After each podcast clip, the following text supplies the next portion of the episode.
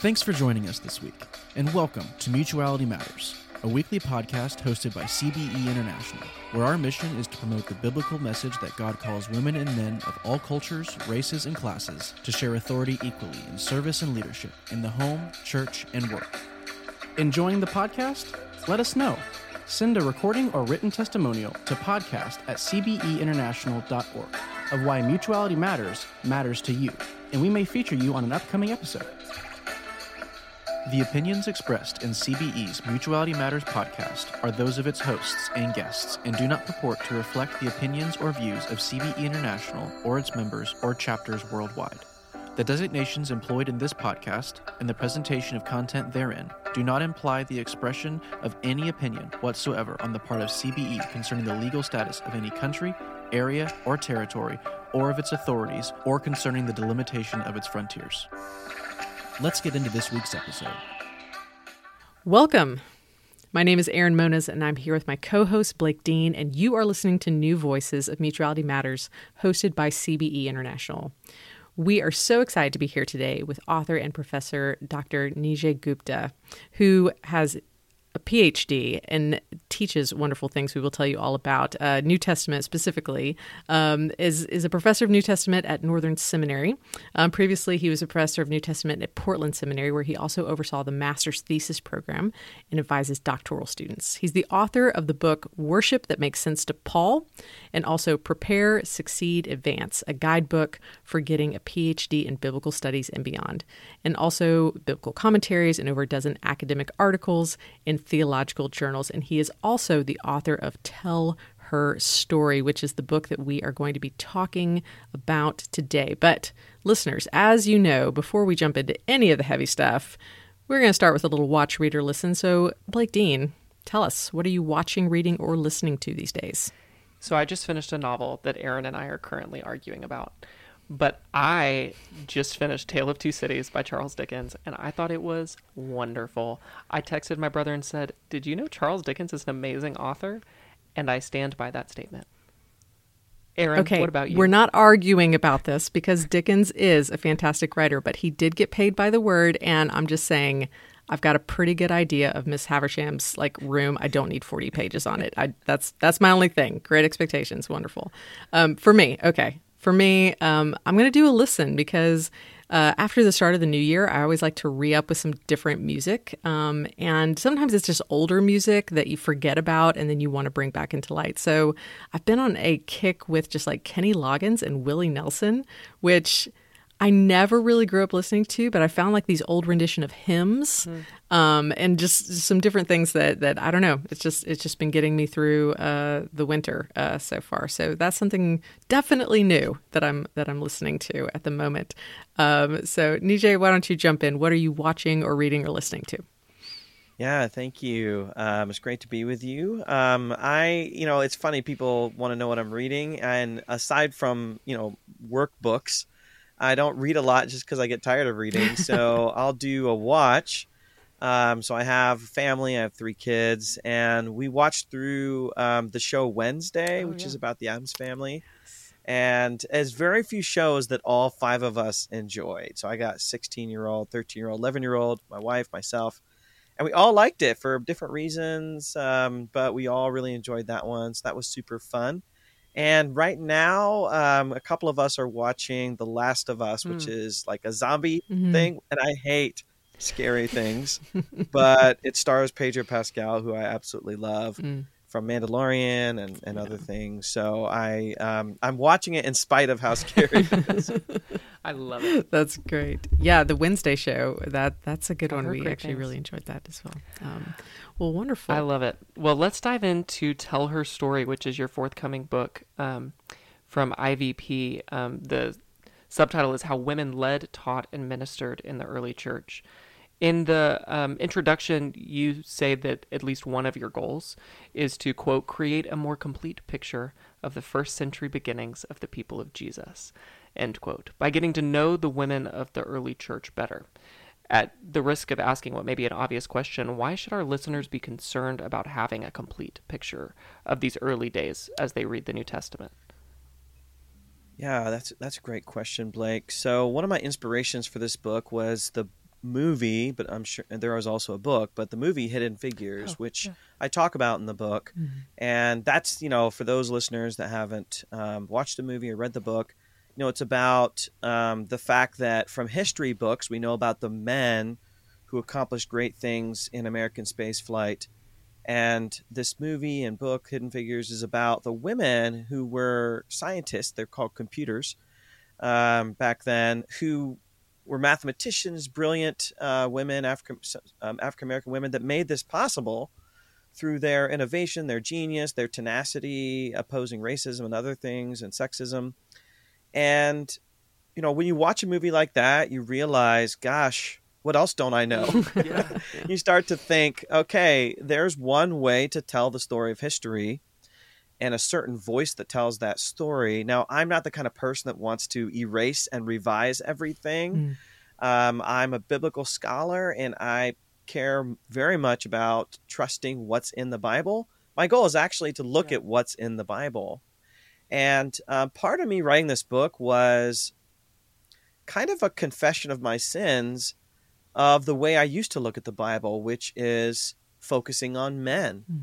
I took for granted as a younger person, Jesus is a man, the disciples and apostles were men, the patriarchs were men, and therefore that's where all the action is. Um, and what I realized through writing biblical commentaries and other things, almost kind of backdoor, is how many women are talked about across the Bible, and they're there where important decisions are happening. They're there in the room where it happens. And so whether that's Yodi and Syntyche and Philippians, what, you know, we know more about the women in the Philippian church than the men.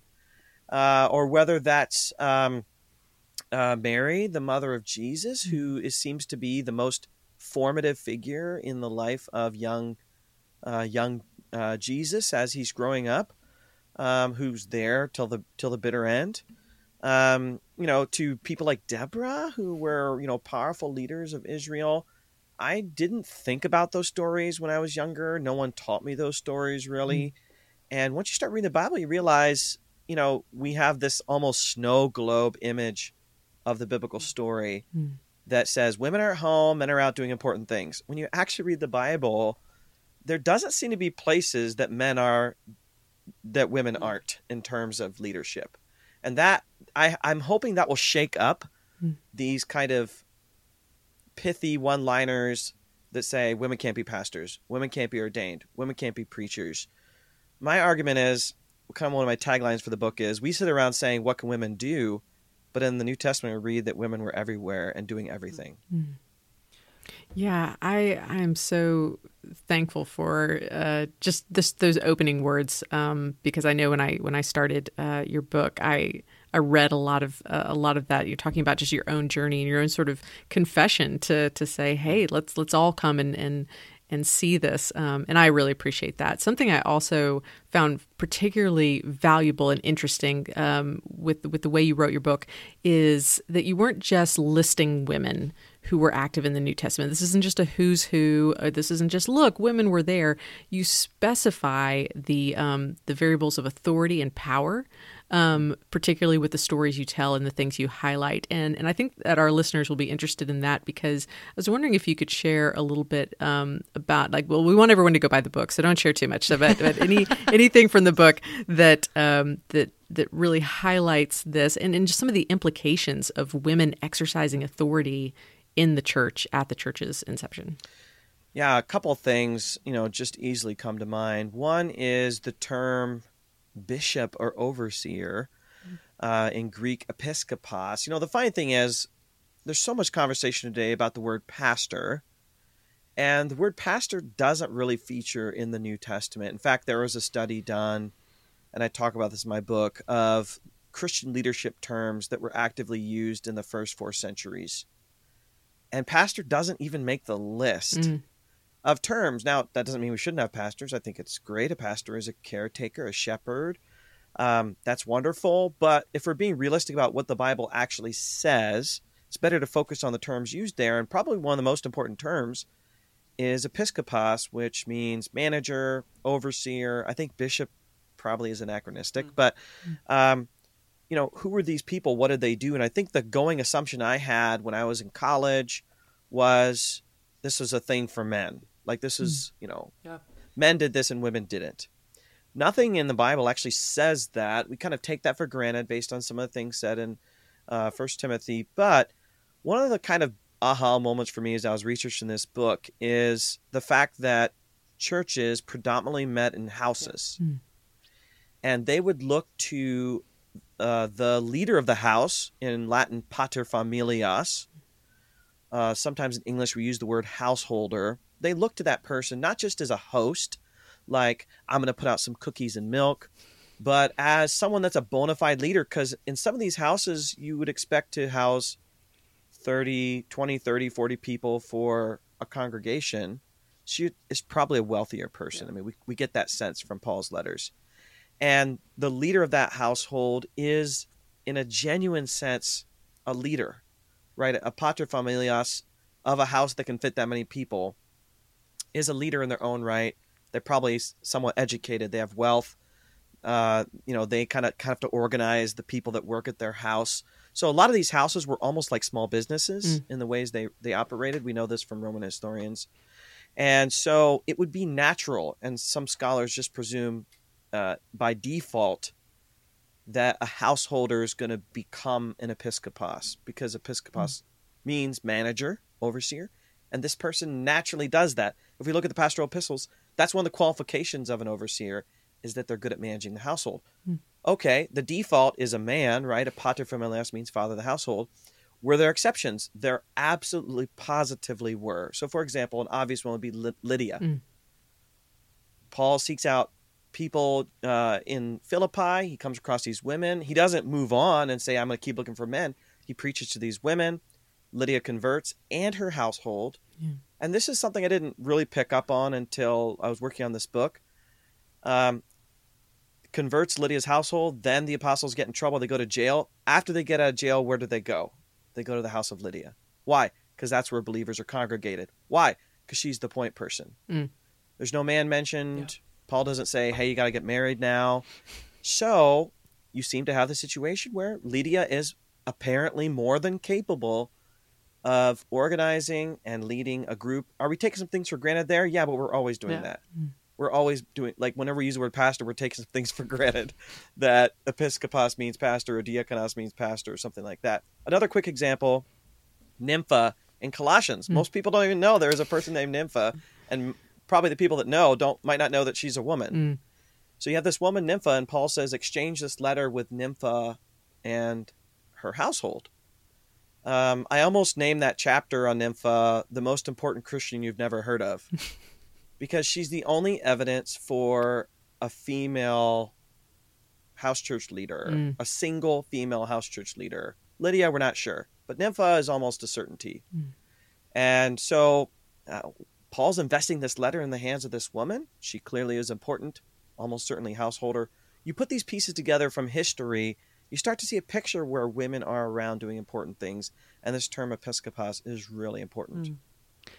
I'd love to ask a maybe tangential question, but it was one that um, maybe to my shame kind of struck me in reading your book w- in those early chapters when you were talking about the the world of the first century, of the, the world that the early church was inhabiting.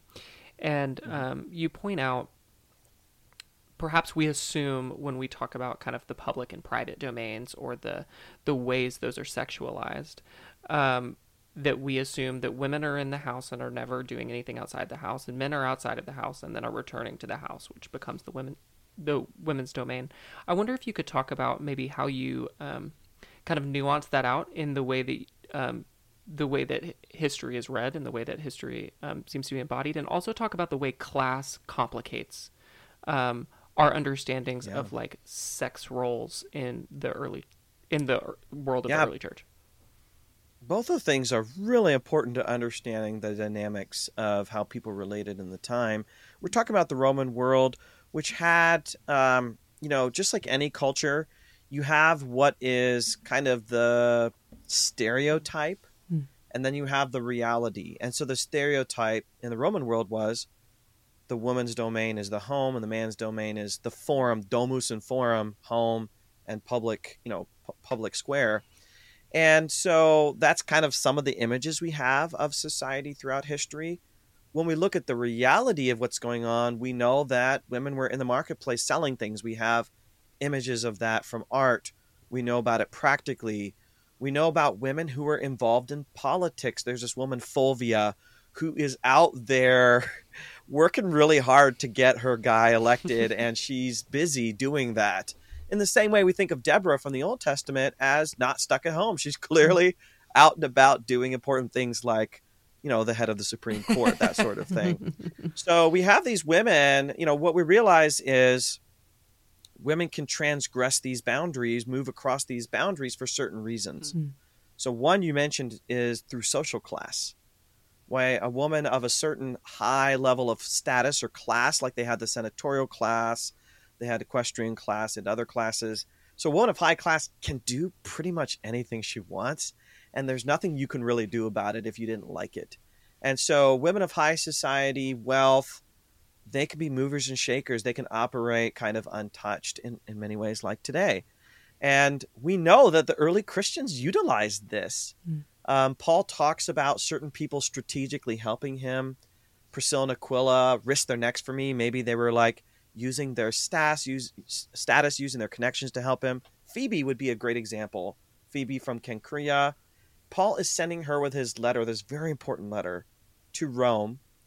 And we, you know, some people think she read the letter, maybe. Some people think she's uh, uh, answering questions, maybe. What we do know is that she's invested essentially with Paul's power. She's his proxy because mm. she's his messenger, and she's going to be there for a while. She's the most natural person to do that.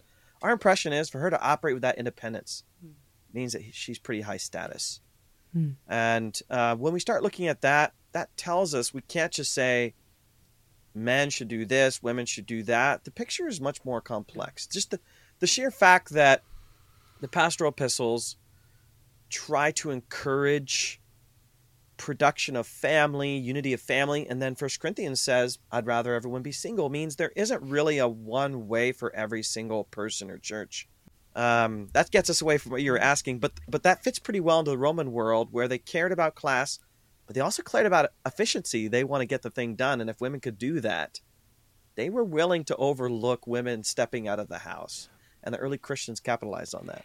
Yeah, I loved that. And I thought I, I, your articulation of that in your book helped expose some of the assumptions that I bring to the mm-hmm. biblical text. And I'd, I'd love to talk more about that. But first, we are going to hear a message from our sponsors who make this podcast possible. C B E International presents Women in Scripture and Mission. Risking both her reputation and her very life, Mary courageously accepted God's plan to make her the teenage mother of Jesus. Throughout Mary's life, she proclaimed the deep truths of God, encouraged her son to begin his ministry, stood by him through the devastating crucifixion, and became a rock of the early church. Learn more at radio women dot org. All right, getting back into the conversation, um, in telling uh, and reading uh, Tell Her Story, couldn't help but be struck by the fact that um, women exercising authority in various yet concrete ways in the life of the early church creates a compelling reason for all of us to return to those prohibitive passages anew. And you you do this. You do this uh, in the back of your book, and I really appreciate that sort of appendix to the telling of, of the stories of these women and their, their situations. So I wonder if you could talk a little bit about um, how your vision of this dynamic um, between the women you're researching and writing about and the passages that have been used to minimize this reality uh, grew in the process of writing the book. Yeah, you know, you know, as a younger Christian, you know, whenever someone talked about women in ministry, ordained women, you know, my mind immediately went to First Timothy. Oh, no, that's not allowed. Mm. And that's kind of, you know, for many people, the trump card or the linchpin. Um, but as I've been working on various biblical commentaries and books and things, and as I mentioned, I noticed that women are there. It's hard to reconcile how much Paul supports and encourages women in prophesying. And we have to remember, prophesying is basically being a mouthpiece yeah. for God. Yeah. And so if we're understanding what prophesying is, it's not a small thing. Many of our churches don't really think much about prophecy, at least the ones I've been in. But if you read First Corinthians, Paul says this is really, really important. And women were doing this. They were functioning as mouthpieces of God. So how is that possible? How is a Phoebe possible? Right? How is a Junia possible? And we could talk about Junia later, but I think there is pretty strong, perhaps even irrefutable evidence that Junia is a woman and an apostle. And whatever you think apostle means, uh, it's a big deal. Right. Like whatever you think a lead pastor is, apostle is a mm-hmm. cut above mm-hmm. that or more.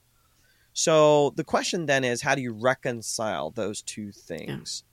Yeah. Um, scholars are always making decisions about how things fit together, right? And if you are a firm believer that women can't be pastors, then you have to downplay or denigrate some other part, like Deborah. Mm-hmm. I actually start the book with Deborah, even though it's a book about the early church, because I feel like Deborah answers ninety-nine point nine percent of the questions. Yeah. Um, but how do you reconcile Deborah with women should be silent and mm-hmm. be submissive? Um, so, you know, as I've as I try to balance that, I thought, let's start with the story of these women. Let's start with what these women are doing. They're out there doing stuff. And then let's see what happens when we try to make sense of these prohibition texts. It's not about throwing out one. It's about how we fit all the puzzle pieces together. Yeah. Um, so, for example, you know, to take a different topic, mm. you know, if you read Deuteronomy, the Lord says to Israel on the on the brink of them going to the promised land, show them no mercy. Show the Canaanites no mercy. Kill them, slaughter them all. Mm. And Deuteronomy also says, don't intermarry with them. Now, why would it have to say the second thing if it already said the first thing, mm. right? There's kind of the, s- some generalizations that are being given there. And then there's also the assumption that that's not going to happen. Mm. Um, now, I'm not saying it's the exact same situation with women, but to say First Timothy two covers it all mm. or First Corinthians eleven covers it all, we're going to have to ignore and downplay and reject quite a lot mm-hmm. of the New Testament in order to do that mm. to the detriment of our churches. Um, you know, I like to share with my students, I have a kind of so help me God approach to these kind of controversial issues, meaning I don't know that I'm one hundred percent right. Mm. Yeah. But I would rather, based on how convinced I am, I'd rather go to the pearly gates and be wrong on this than for it to be the other way around mm. and be wrong. Yeah. So there is kind of, you know, so so in terms of what I'm trying to accomplish here, you know, there are already some early reviews, and it's just as I suspected. You got people loving it, and then you got people saying, eh, he doesn't say anything new. I don't know if we're going to say anything brand new. A lot of it is, a lot of my goal, and Blake kind of got into this, is really grounding the key texts in their yeah. context. Mm-hmm. And that was what I was trying to accomplish. And I think, too, I, I have, I mean, are we ever saying anything new um, um, about the God of ancient times, who is past, present, and future? But also, I think the thing that your book does in so well in its brevity and accessibility, yet its depth, is it gives people like Aaron, who's sitting on a college campus, or ministers, resources that are readily available for lay people. And I think mm-hmm. yeah. um, sometimes when we get caught in the kind of es- the the layers of scholarly life, we lose the ability to not lose the ability, but we forget the uh, the questions that lay people have, um, and the way that we um, can either answer or explore them. And I I was struck as you were talking about why you chose to tell the stories of these women um, as um, as this too is the word of God. Like these stories have mm-hmm. been not are not just anecdotal evidence, but are also in the pages of authoritative scripture, um, mm. and are often not treated as such, um, like just like you said, under the kind of um, authority of First Timothy two, which is also or holy scripture. And so how how do we put those together? And I think that that's an incredibly um, intellectually honest way to explore that. And Jesus says, you know, about this woman that anointed him, her story will be told anytime the gospel is told. And we did not do yeah. a good job with that, yeah. right? We tell the story of, you know, Matthew and Peter and John, but we don't really tell that, that woman's story. Mm. Um, Jesus is often in the business of um, interrupting our assumptions about how the world should work, status, power, mm. social economics. And the church, uh, the churches I've been in have done a pretty bad job of following Jesus in that. Um, I, I don't, I don't know if you want to jump into kind of really heavy stuff here in the last few minutes, but I keep coming back to the fact that those who prohibit women from being in ministry or being pastors or, you know, whatever, um, I can't help but, but interpret that as viewing women as um, incapable in mm-hmm. some way of leading a church or whatever. And it, as I was writing this book, what really struck me was if that were true, God made some huge mistakes mm-hmm. in the Bible. In, for example, placing Jesus in Mary's hands without Joseph around for the long haul, mm-hmm. or in putting Deborah up as one of the, you know, as, you know, the executive leader of Israel in one of its darkest moments. Yeah. Like if it, if it is true that women are in some way, you know, incapable or less less than in terms of leadership, God made some pretty huge mistakes or huge risks mm. throughout the Bible. I don't think that's the case, but I came to that inevitable conclusion as I was wrapping up this yeah. book. Yeah, thank you for sharing that. This is this has been a wonderful conversation. And listeners, um, we want you to remember that uh, this book comes out, is it February twenty-eighth? That it's I think it's March. Oh, It's coming, out, it's coming March. out in March. Okay, so we'll yeah. we'll make sure that that date is correct in the show notes. Um, but be on the lookout. Tell Her Story from I V P, and uh, we're we're just so excited to have um, so many people uh, engage with your book. Is there any, are there any of the ways people can follow you or keep an eye on future projects? We'd love to just give you a little time to sort of shout out about anything our listeners can know about you. Sure, thanks. Um, I'm on, you know, Twitter and Facebook for as long as those things exist, uh, which may not be very long, but hopefully by the time this airs, mm. uh, still be there. But um, I have a blog called Cruxola, mm. uh, which is a Patheos blog, and uh, I usually talk about kind of academic things there. Um, I have a magazine column with Fathom magazine, which is mm-hmm. wonderful, beautiful magazine, online, free. And I have a column in that where I talk about scripture and formation. And I have a podcast that I co-host with Doctor A J Swoboda, Bushnell University. The podcast is called Slow Theology, basically how to live an authentic, honest, difficult, up and down, messy Christian life slowly mm. and hopefully well, uh, following Jesus. Um, those are the best ways uh, to follow me. Also, I will say with this book, Um, that keep your uh, eyes and ears out for a launch team. They're going to be doing a launch team where you get some yes. freebies. We have some secret but special goodies that we're going to offer for that. And I'll be doing regular blog posts called The Story Continues, because I'm sure there'll be some reviews that I'll want to engage with when the book comes out. Yeah. And so I want this book to really start and generate a conversation that sees and hears the amazing women in Scripture and inspires us to see and hear the amazing women that God has raised up since then, including my wife, who's a pastor. Mm, wonderful. Well, thank you for being our guest today. Thank you for writing the book and talking with us about it. Um, it's been a joy to have you on the podcast. Um, My pleasure. So, listeners, thank you for joining us today. If you enjoyed this episode, be sure to subscribe to the podcast so you can hear weekly from our co-hosts and other themes as we develop content on gender theology for the gospel empowerment of men and women. And be sure to follow C B E International on Facebook and Twitter. You should also go to their website, uh, c b e international dot org, for even more content. Subscribe to their blog, magazine, academic journal, watch videos, and listen to audio of past conferences and events. And you should go visit their bookstore where you can find a ton of talented authors and subjects that will enrich your faith and equip you to use your God-given talents in leadership and service to the gospel for all, regardless of gender, ethnicity, or class. We would like to thank Landon, our support tech, and the team at C B E International that makes the podcast possible. I am Erin Moniz with my co-host Blake Dean, and we are Mutuality Matters. Thanks for listening. Looking for more information about C B E and our mission for biblical equality? Then please visit c b e international dot org for more information. And please be sure to tune in each week for new episodes here or wherever else you listen to podcasts.